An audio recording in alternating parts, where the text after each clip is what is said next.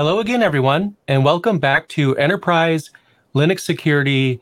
And this episode is actually going to wrap 2021, unless there's like an emergency episode of, oh my God, you won't believe what happened kind of thing. But, um, you know, we'll be back, I believe, January 6th after this one. But we have this episode as the last episode of 2021.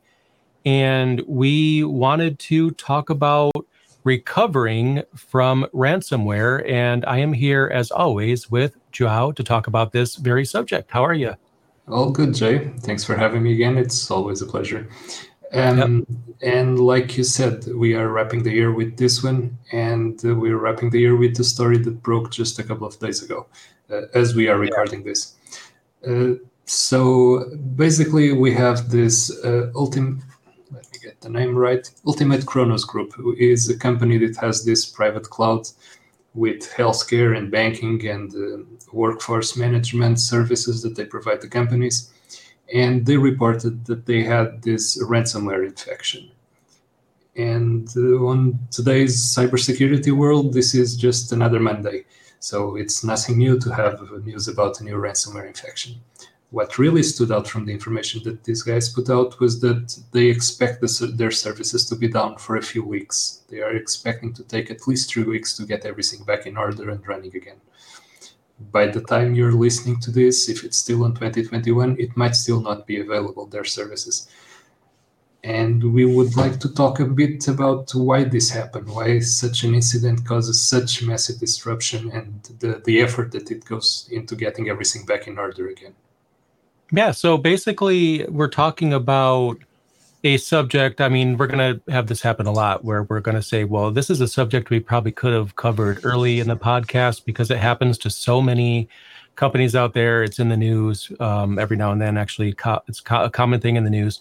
So we, yeah, we, we, we saw the blog post or the the, the notice about uh, the Ultimate Kronos Group gave us a reminder, like, yeah, we probably should consider talking about the, how it is to recover from something like this to set the groundwork for future episodes where we're going to bring up other companies that have had something like this happen. So um, maybe we'll be able to educate some people out there about the work that goes into it if they didn't already know. Maybe even some things they could be doing that they didn't think about doing. So hopefully this is this podcast is a good service for both sides of the equation.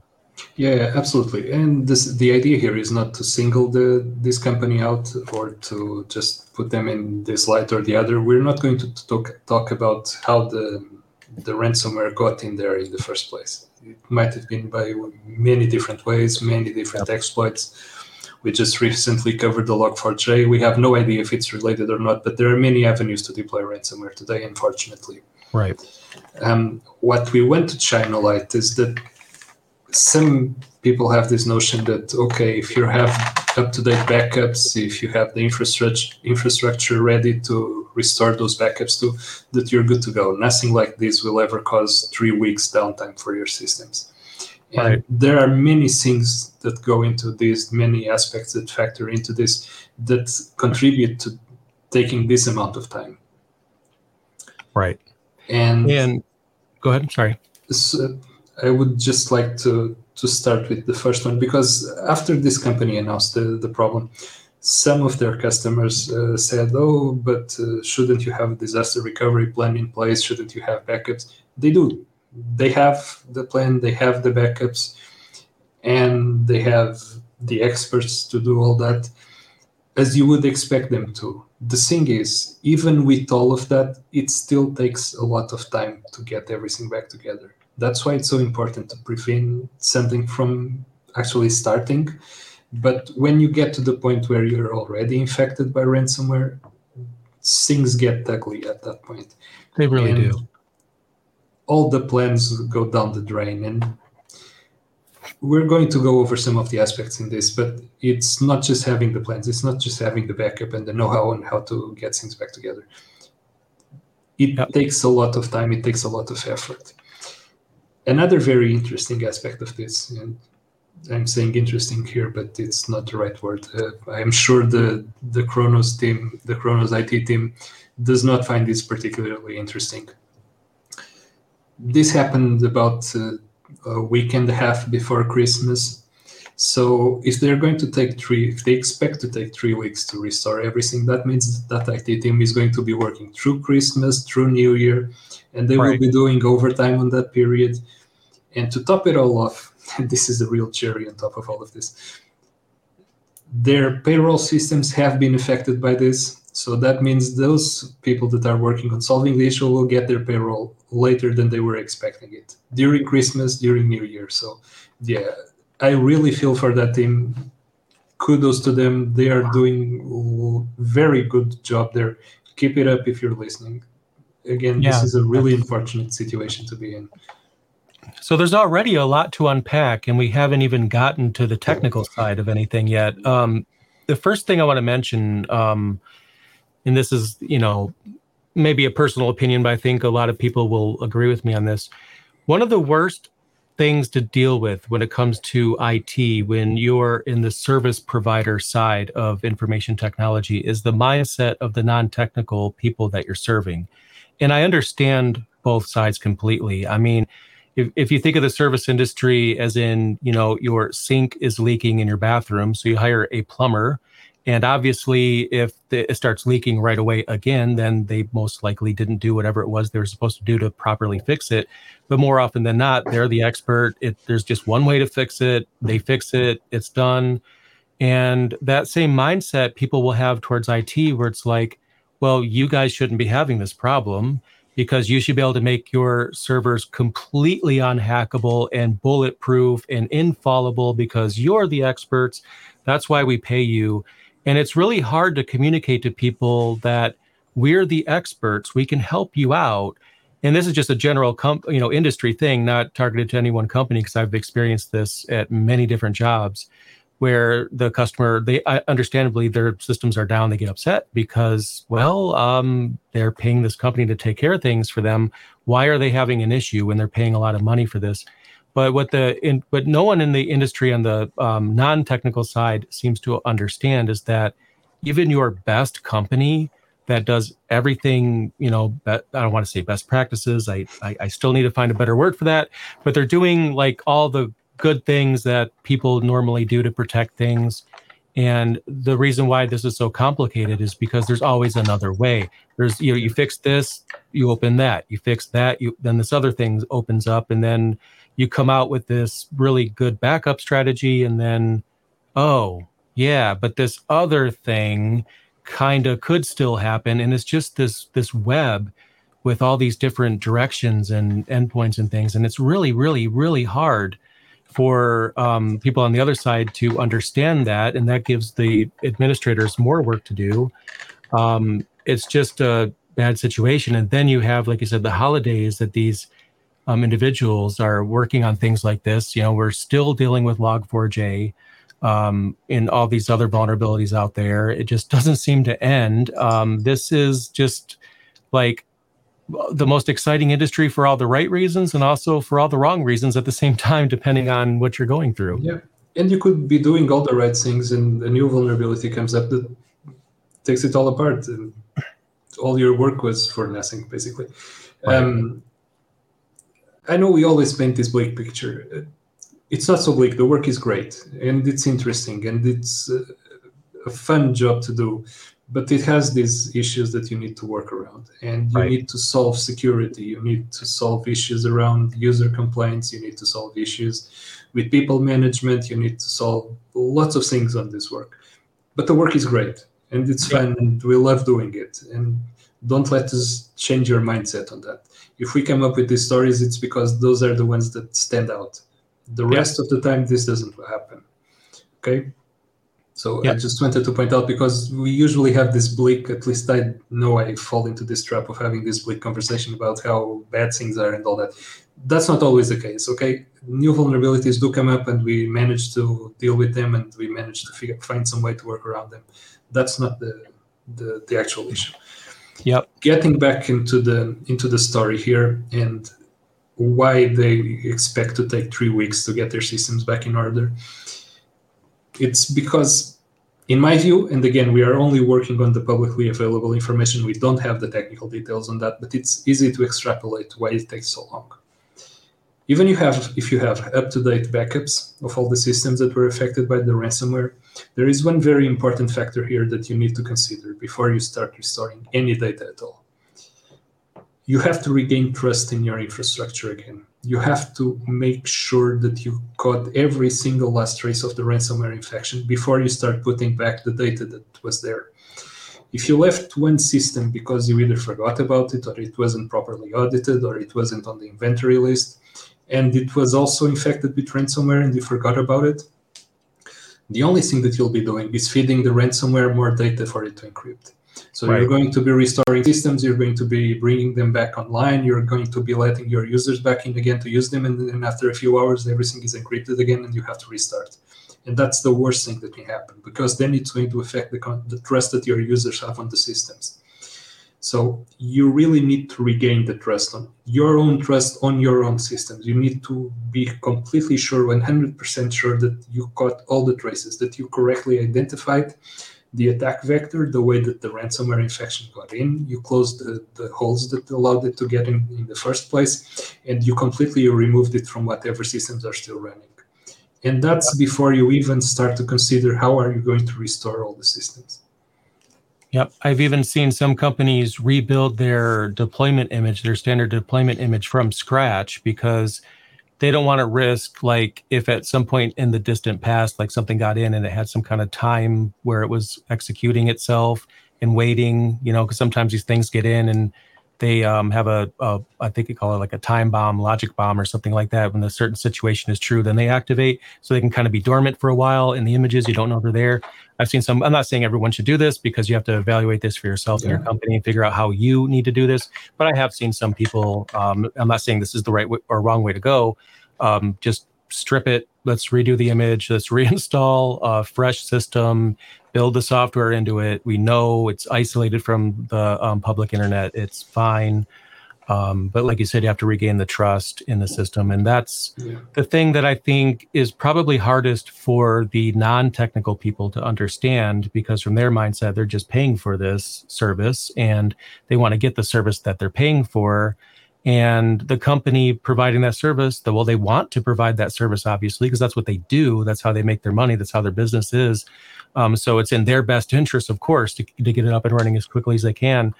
Um, but we have to be understanding the situation. Unfortunately, it is the way it is. No one wants to be down, but if that's the way it has to be for things to be fixed the right way, we're yeah. just going to have to go along with it. Yeah, absolutely. And like you said, the, the backup could have something in it.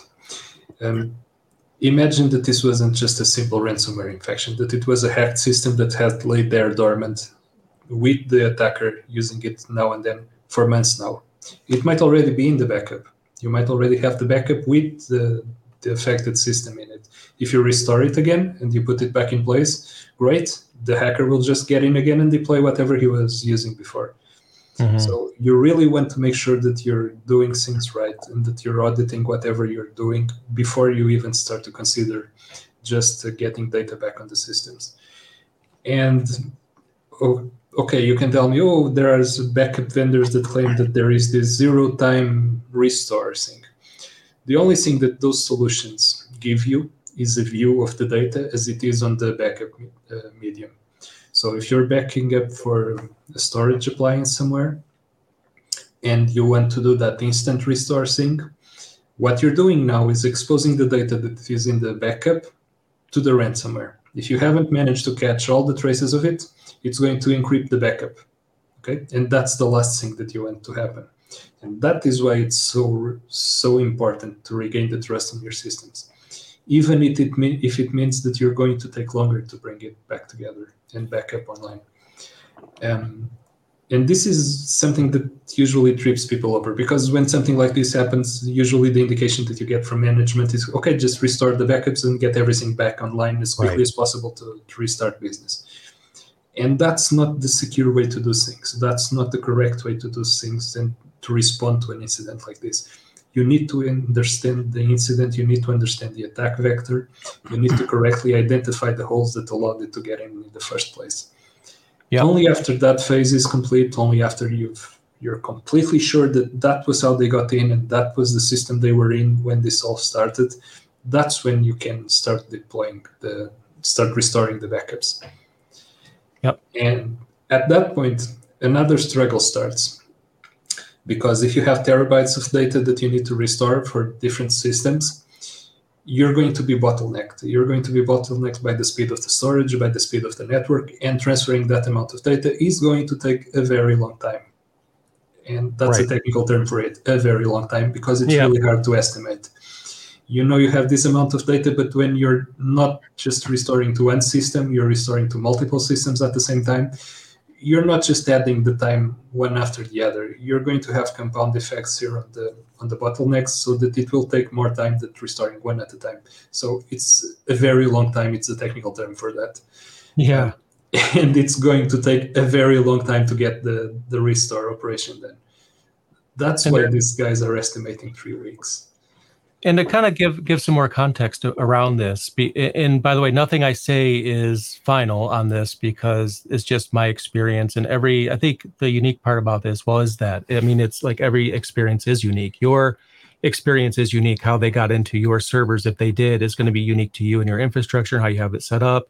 Um, there, there's no one way people do things. They do things to get into the system the way that they need to or the way they find um, I had a where I worked on a system once, and I actually found this fun. I mean, I was you know obviously sad that the company had to go through this, but you know if if that had to happen, I'm at least you know if I'm looking into this, it's kind of like detective work. So, you know, I, I I had an image of the server and I restored the image into an isolated uh, hypervisor environment where the firewall is such that it may as well be like a disconnected virtual network cable because this thing can't even contact LAN. Like the virtual network cable's unplugged. It's literally like a machine with no ne- network capability that I'm just poking around and going through the logs and you know at this point there's probably like i don't know how many tens of thousands of lines of logs log information to go through trying to find the exact point that something got in if they're not good at you know um, covering up their tracks going through all that information just to find out how they got in there, running the find command against the web server directory to find files that were modified within a certain amount of days to see what was changed that I can't trust in that directory, and just kind of going through it, going through it, going through it. And um, that that does take time. Um, and like you're saying, yeah, backups are great, but another, I mean, the problem with that is, you know, how what if it's there? But not only that another thing that a lot of people don't think about is um, i've seen companies with cloud storage which they pay for like this really good cloud storage that has some amazing bandwidth. Like they could never hit that cap. Like it throttles after you hit that cap but the cap is just so high that unless the business like like got four times as much business all of a sudden which is a good problem to have let's be honest there's no way they're going to hit that bandwidth cap. But when you're restoring data from a backup in the cloud, you are going to hit that bandwidth limit. I promise oh, you. And they will slow you down um, so much that it will take orders of magnitude longer to restore. And the last time I looked at this, um, I want to say it was EFS on AWS. At that time, I'm no longer up to date with AWS. I don't know if this is still true. Um, there was no plan that you could pay for at that time to opt out of that limit. You couldn't say, I will give you a thousand dollars more a month for this ultimate plan that removes all the throttling. There wasn't a, a, such thing at that time. It's like even the most expensive plan still had a throttle on there. I hope they fixed that because it'd be great if you could temporarily release any throttle limit that you might have. But a company had to restore data, and obviously they hit that limit, um, and it really throttles them down to where the um, rsync or whatever it is they're using is just um, just so bogged down, uh, where it's almost like a um, you know an old uh, ISDN connection or something at that point. On, on a situation like this, I, like the one you're describing, I strongly recommend you get in touch with support on your right. cloud provider. On situations like this, they are known to open some exceptions and lift those limits if you're restoring on a critical moment like this for these guys. Um, and they will work with you to fix this. They will probably bill you at the end of the cycle, but uh, they will lift those restriction those restrictions and they will let you restore faster than than normal. That's a really good point. Yeah, communication I mean, very yeah important. communication and yep. I mean these guys they know the the industry they know these things happen and I've known from past experiences that this will you will get someone to who understands this, and they will work with you on on solving this. And this is true for most cloud providers. I've obviously not worked with all of them, but for the big ones, they will more than likely work with you on fixing this. Yeah, and it's mutually beneficial for them to do yeah. so because they yeah. want your business and you are using their services. So it's a one to one match. You mm-hmm. please help us out. We're a loyal customer. yeah, um, yeah, absolutely. Yeah. Um, and that's just something that, that happens.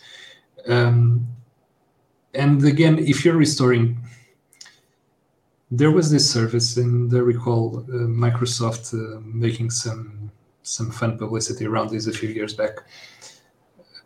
When you were migrating your data center, your on-premises stuff to Azure, they, if you were a large enough customer, they would ship you this uh, small rack on wheels that you would connect to your infrastructure, copy the stuff over to it, and then ship them back to them rather than uploading the data through the internet. So yeah, uh, on a situation like this, it could probably could obviously cost you, but it could probably be arranged for them to copy stuff on something similar and ship it to you rather than you having to download everything through the cable. Yeah. Um, depending on the situation, it might be feasible for one of one of those solutions to be implemented. Again, talk to them, get in touch with support, and make make them understand the, the problem. Um, they probably won't do this for mom and pop store in the corner, but they will do this if you're uh, a company of any size that yep. uh, that bleeps on their radar or something like that. But get in touch with them. They usually open some exceptions for this. Yep. And don't assume they'll say no until you ask. Yeah, yeah, obviously. Uh, do not assume they will refuse this. This is a critical situation. They understand the, the issue. They know that these things happen and this uh, and the stress that your team will be in on a situation like this. I can imagine and totally relate with the IT teams at uh, the UKG group. The work that those guys are doing during Christmas and during New Year and getting their systems back together and the stress level on that team to make sure that everything is going perfectly fine. I can totally relate to that. And again, kudos to them. They're doing the good work there.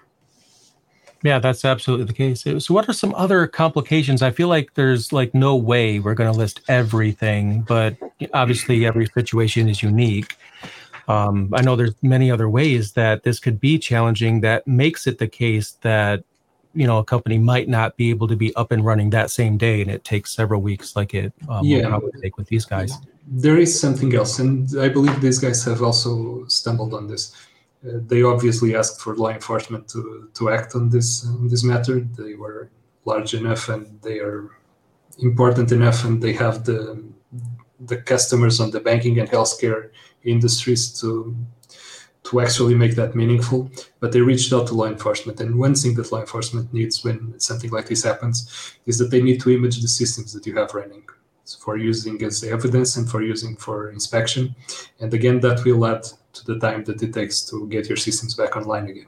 It's not just a matter of going there and pulling out the hard disks. They will create copies of those hard disks and take with them for uh, further analysis, or even the servers. At some situations where those disks are encrypted with, say, um, I don't know, a TPM-based encryption like uh, Windows has BitLocker and uh, Linux has the same on Btrfs, for example. Uh, but there are encryption that depends on the hardware, so they will take the servers for further analysis and investigation. And that adds to the time that it takes for them to get the systems back up again. So that's another complication that uh, that is just piled on top of everything else that's happening at the time because you have to remember that during the downtime that you're having your customers will keep uh, you will keep complaining. They will keep raising tickets and they will keep asking is it is it done yet? Is it done yet? Is right. it done yet? And you're going to have to keep saying no it's not. No it's not. It's going to still take some time. And at that point you have angry customers and that's the last thing that you need.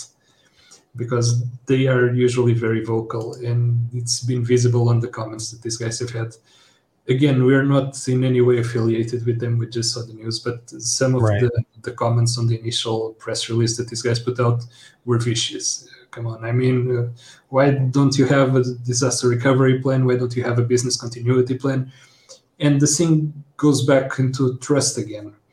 You could have the best business continuity plan. If you don't trust the infrastructure to be completely free of the ransomware, you shouldn't bring it online because you're just feeding the ransomware. Right. It's the last thing that you want to do. So you have to bite the bullet and keep the systems down until Right. you make sure. And getting that trust, uh, I can't stress how important that is and how hard, hard it is to, to regain that.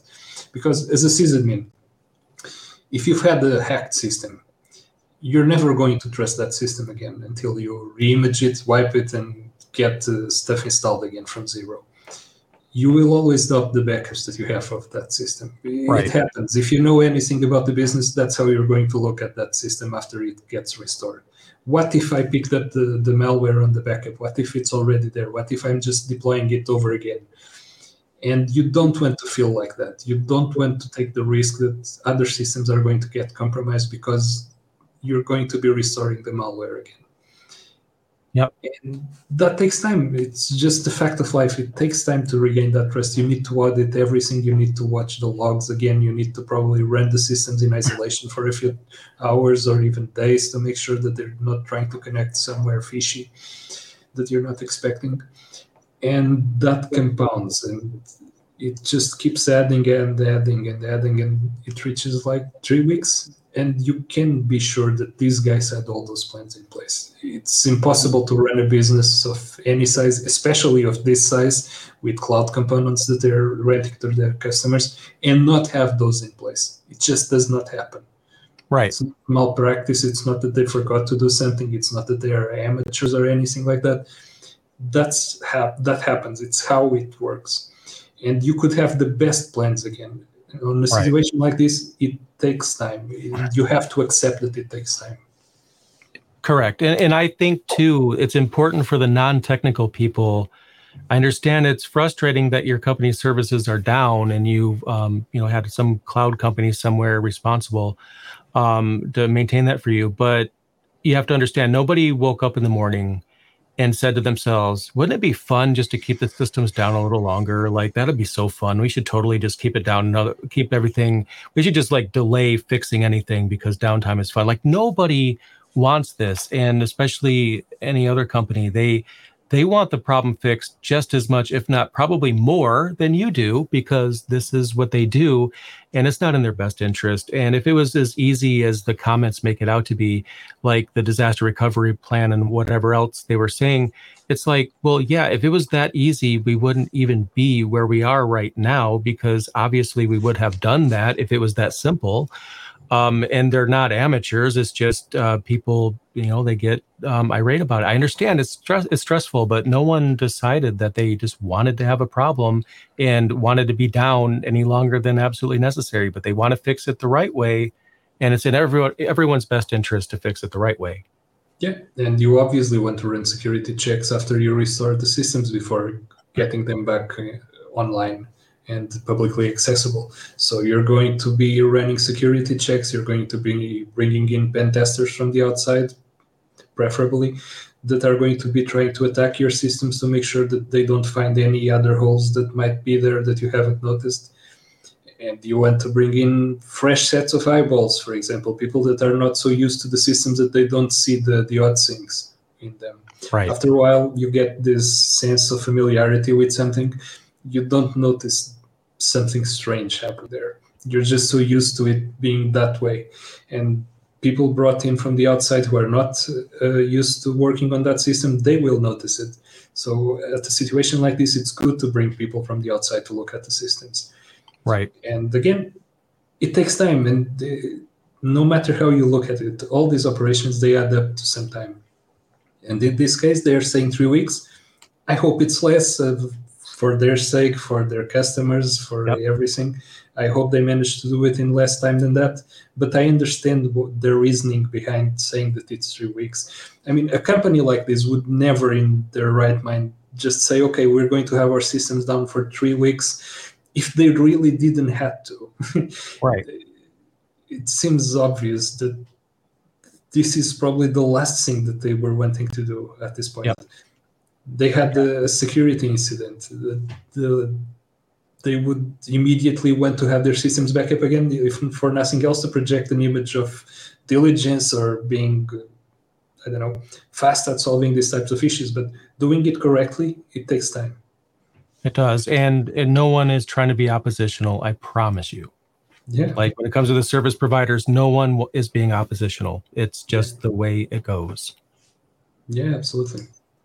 The other thing I wanted, I want to get your opinion on this scenario because let, us just invert the whole entire situation. So every company, or I shouldn't say every company, but a large number of companies that I have known that wanted to enlist the service of a managed service provider, cloud provider, or something like that. I'll just use managed service provider.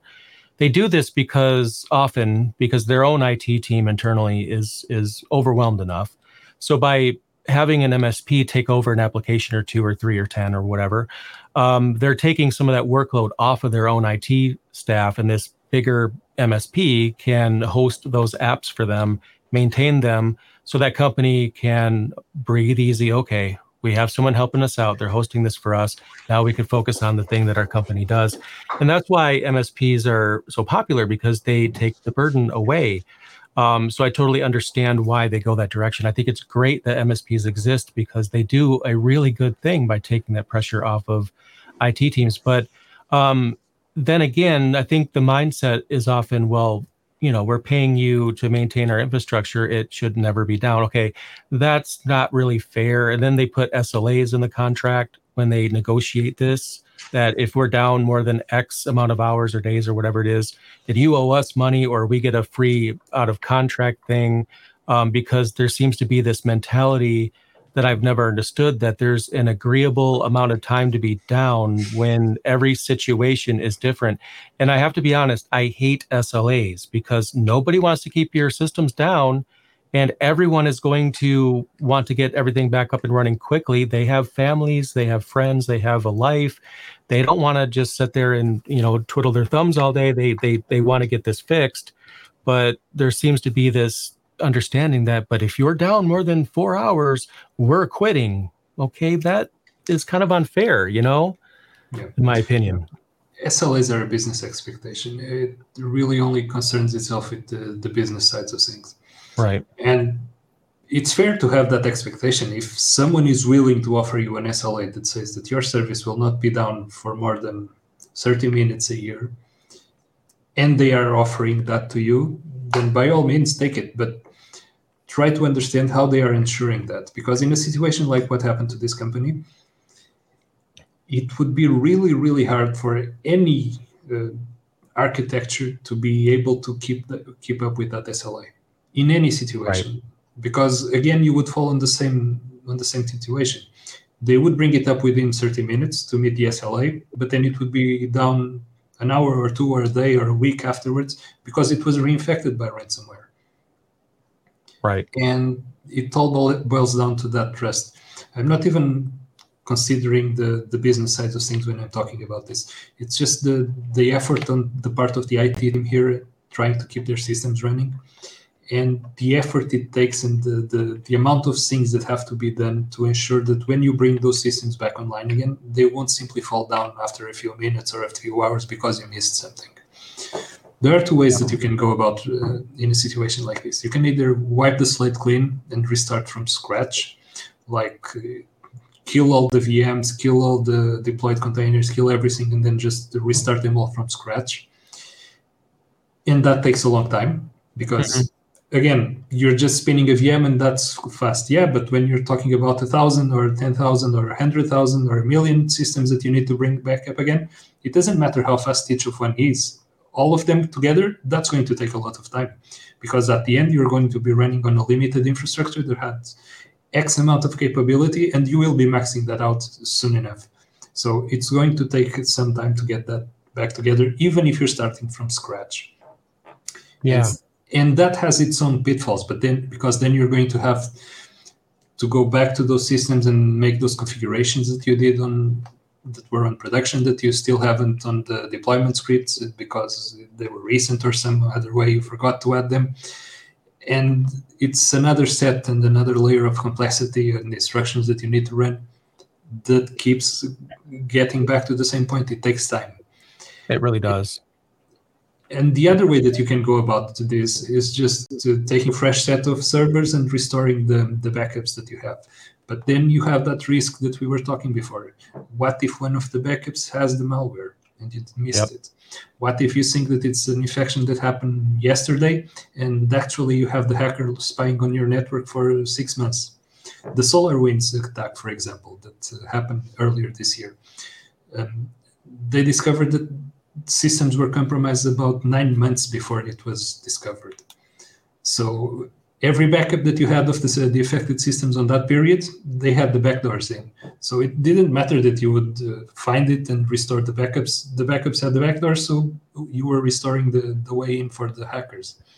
Yeah. And you want to avoid that at all costs. You want to make sure that what you're restoring is free from that that takes auditing, that takes security experts looking at it, that takes security security mindset looking at those systems and those configurations and pen testing and making sure that it's not running anything that you don't want it to and right. all those operations back again it takes time i've even seen some companies out there that you know utilize msps or even msps themselves will have this entire other data center that's like their cold data center but it's synchronized and yeah. you know hypothetically you could bring those servers up when those servers come down and point DNS over to the other data center, and it's just down as long as it takes the time to live for DNS mm-hmm. to map over. But the problem there, again, the system was syncing yep. to the other data center, and that backdoor or that vulnerability malware, whatever it was, is probably already on files. there. Or yeah. those encrypted files were already synced to the other data center. Yep. And you have it the ransomware in both of them and that's a disaster a, a, you know a good example of a disaster recovery plan and it sounds really good on paper right we have this other data center that's 100% up to date if that's possible and we just bring that up put mm-hmm. dns we're done um, that does sound great but like you said files that are infected or encrypted or yeah. backdoors or whatever it is if you're syncing from one to one then you're syncing the problem also yeah, exactly. to the other end as well so no matter what i think that's when it comes full circle because no matter what brilliant and i think that's a brilliant idea. No matter what brilliant idea you have come up with either as the it person in the msp mm-hmm. or even the company that's enlisting the services there's another way around that. There's another but what about this that you add on top of that? And there's no end to the but what about this? There's always another way. So that's really our problem here yeah, on, on a more relatable level, that uh, syncing between data centers, you can think of it like a RAID, uh, a RAID one, for example, where mm-hmm. you have one disk mirroring the other.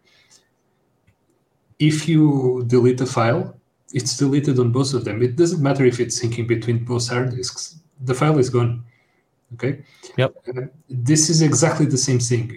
If you have a RAID in your computer and it gets ransomware infection, it doesn't matter. A RAID doesn't protect you against that. The file will be encrypted on both disks. It doesn't matter if you pull one disk out and try to recover it. It has right. exactly the same content.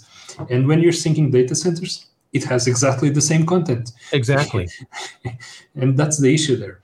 So uh, there is, okay, there are probably technical ways around it that are very convoluted, that are only at uh, the reach of bigger and bigger cloud providers. But it's really tricky to find the correct architecture that makes this work and makes those SLAs workable. In a situation like this, it's really tricky to protect against. Because of this, if you're keeping systems online as replicas to make sure that you have something to bring up in the event that one fails, you don't want them to be syncing like this. But then if you're not syncing like this, you're going to be missing data and you don't want that either. So this is a trade-off here. Okay, I can keep your systems available. I give you a 30 minutes SLA, but when the recovery comes back up, it's going to be 30 minutes out of data. That data is going to be gone. Right. If you're okay with that SLA, then sure, it's 30 minutes of downtime and 30 minutes of lost data. It depends on how important that data is. If it's 30 minutes of bank transactions, for example, you don't want that. Right. Right. And there's other scenarios that you might think protects you from from this scenario too, where um, you know the mindset might be, well, this this happened yesterday. That's when it started. So let's go back to last Friday's backup. Mm-hmm. Um, or if it's a company that has you know a site that doesn't change often which doesn't really happen let's go back to last year. But what if they had uh you know something in the system that triggers on december 1st of whatever year and it made it into their systems in you know february or something? Um it's like then the clock rolls around everything seems good for months and all of a sudden why are we dealing with this again? Didn't we deal with this last year? And then um, in, the RAID example is a great one. I like that a lot because that's that uh, is a really good example. But even then, sometimes it's not even you know crypt, you know crypto miners or I mean malware or anything. It's literally like the hard drives were sourced from the same like uh, you ordered them the same day. They came from the same assembly line. At the same time and one of them has a mechanical failure but because they're all from the same run of hard drives they both go at the same time so that's the issue no matter what clever idea you have come up with. There is always the what about situation that's added on top of it. And that is why we really have to understand that we need to do our and we i think we are and, and they are doing their due diligence already. That's what we do in mm-hmm. this field. We want to make sure that when we tell you everything is fixed, that after we say this, that it's not, oh, sorry, I thought it was fixed. Let's go back into the system again. No one wants that. We need to make sure that we really mean it when we say we have figured this out. This is the root cause analysis. This is what happened. This is how they got in. This is when they got in. This is what they did. And we have exhaustively analyzed everything. We know this is true. And here you go. Um, that's what we need to be able to say. To just get it up and running thinking it's probably okay that's really not a situation in anyone's best interest. Yeah. because at that point you would be losing the customer's trust because they would no longer trust anything you tell them. Okay they told right. me it was fixed five minutes ago and now it died again. It's obviously not fixed and i'm going to take my business elsewhere. You don't want to, to be in that position. So you no. need to ensure that everything is actually fixed. And there are no clever magic bullets here the the really best thing that you can do is actually prevention. Mm-hmm. You need to keep those backups. You need to keep those backups with a long retention and in offline media so that they don't get infected with malware if it starts encrypting other systems. You don't want them to encrypt the, the backup disks. That's why you should use separate storage or separate media, even preferably. That's yep. why we always tell you that you should patch and you should patch often and you should patch as soon as the vulnerabilities are divulge and all that. Um, those are basically the best prevention for this is trying to fix and close as many holes as possible as soon as they are discovered.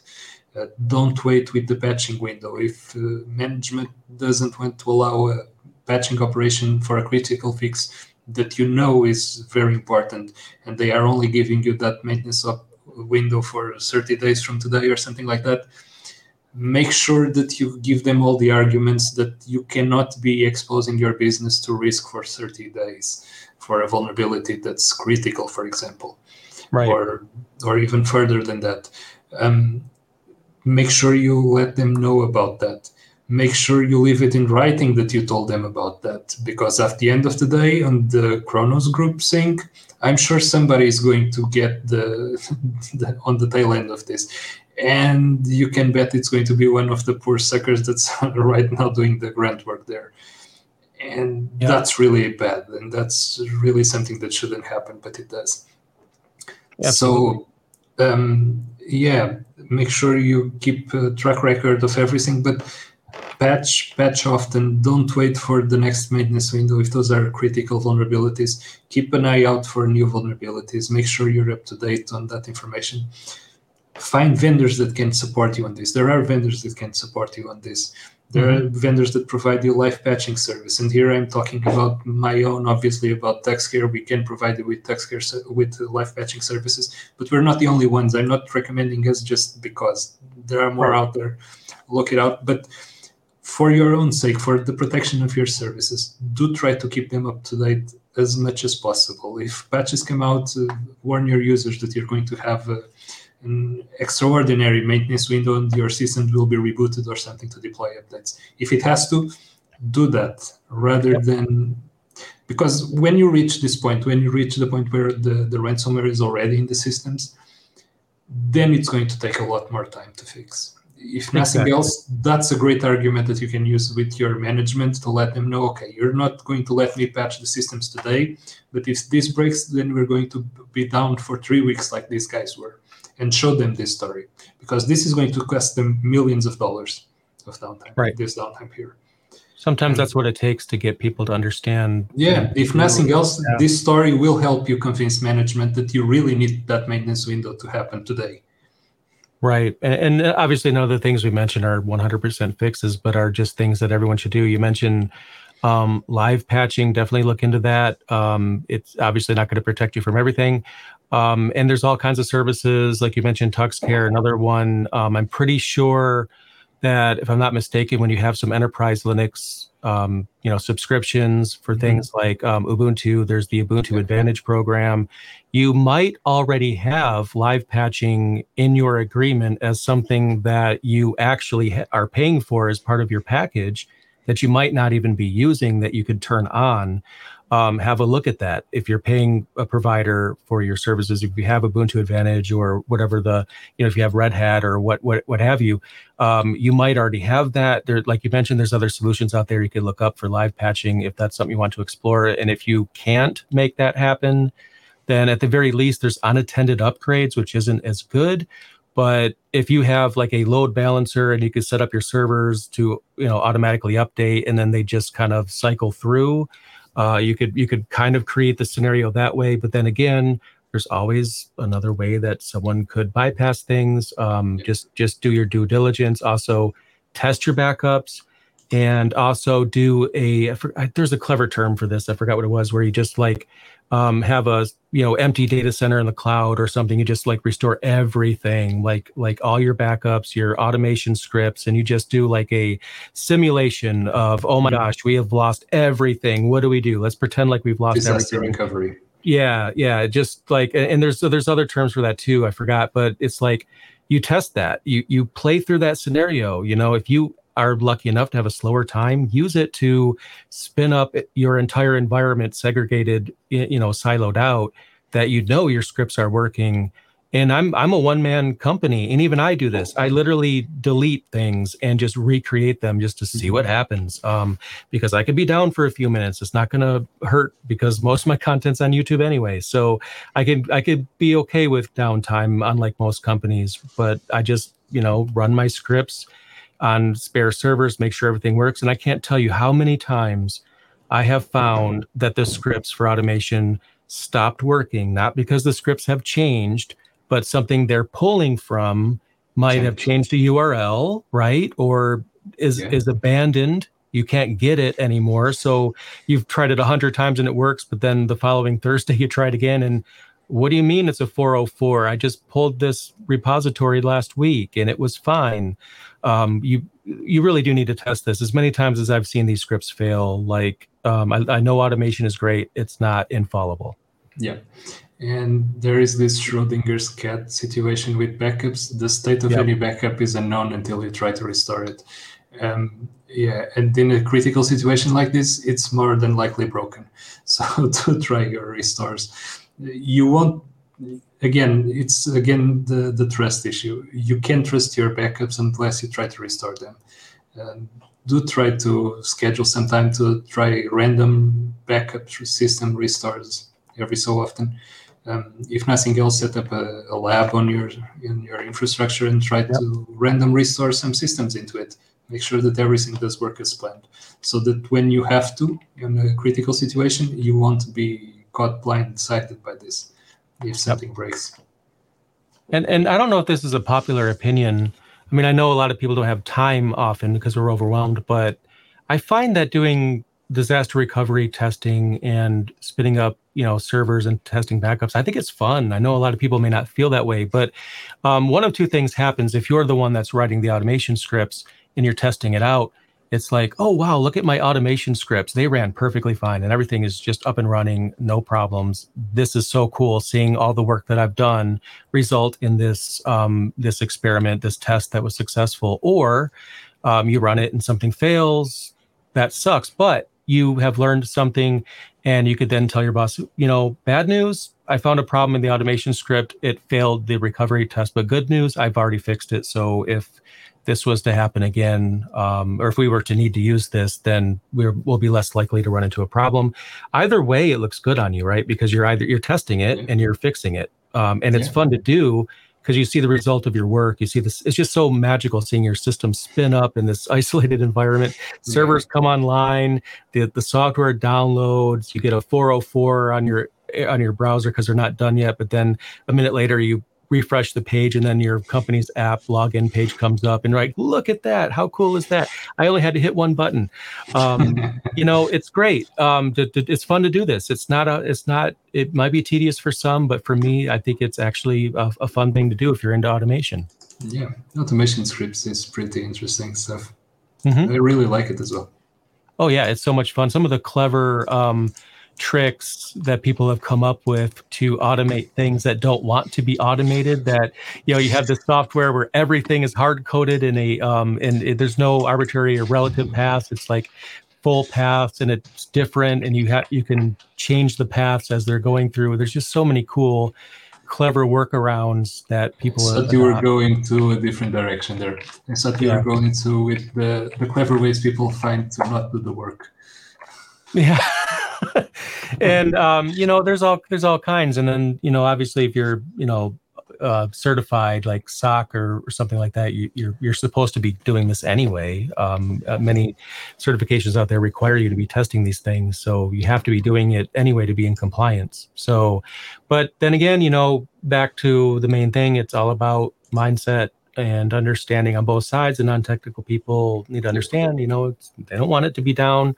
Um, you're not the only customer that they have. Believe me, there's other people yelling at them too. They don't want to be down. They don't want to have all these people yelling at them. So just let them do what they're doing to get everything back up and running. I know it's a bad situation. Just be patient. Let them do what they do. Give them some space. They're great people.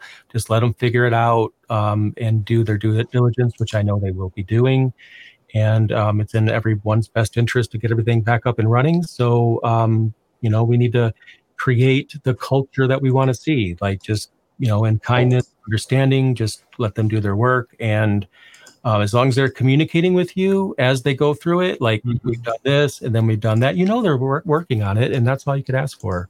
Yeah, absolutely.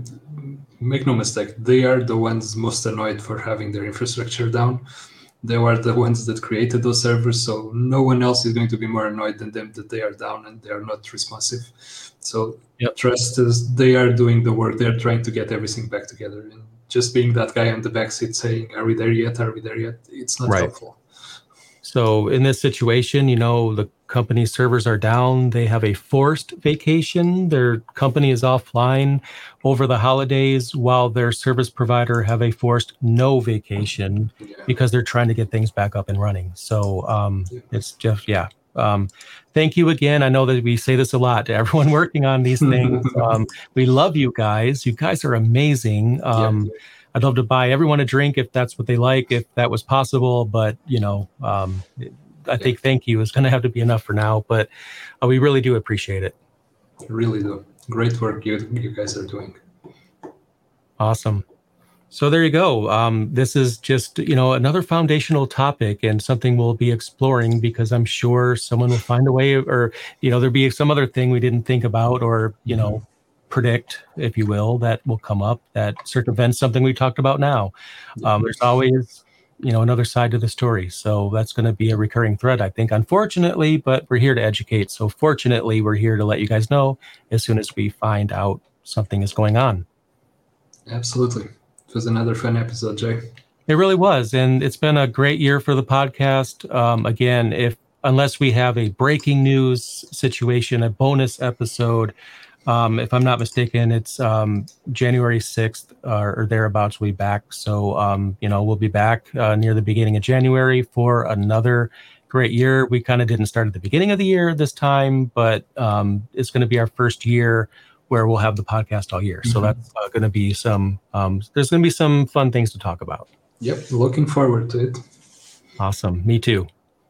All right. Thanks for thanks to everyone that's been listening, watching, however you're digesting this. Tell your friends, family, tell your cat about the podcast. If your cat is into podcasts, I, I don't judge. That's fine. Tell everyone. Um, we appreciate you, and we we will uh, see you um, next year, unless for some reason we see you sooner. Yep. Until the next one, guys, thanks for listening. Thank you.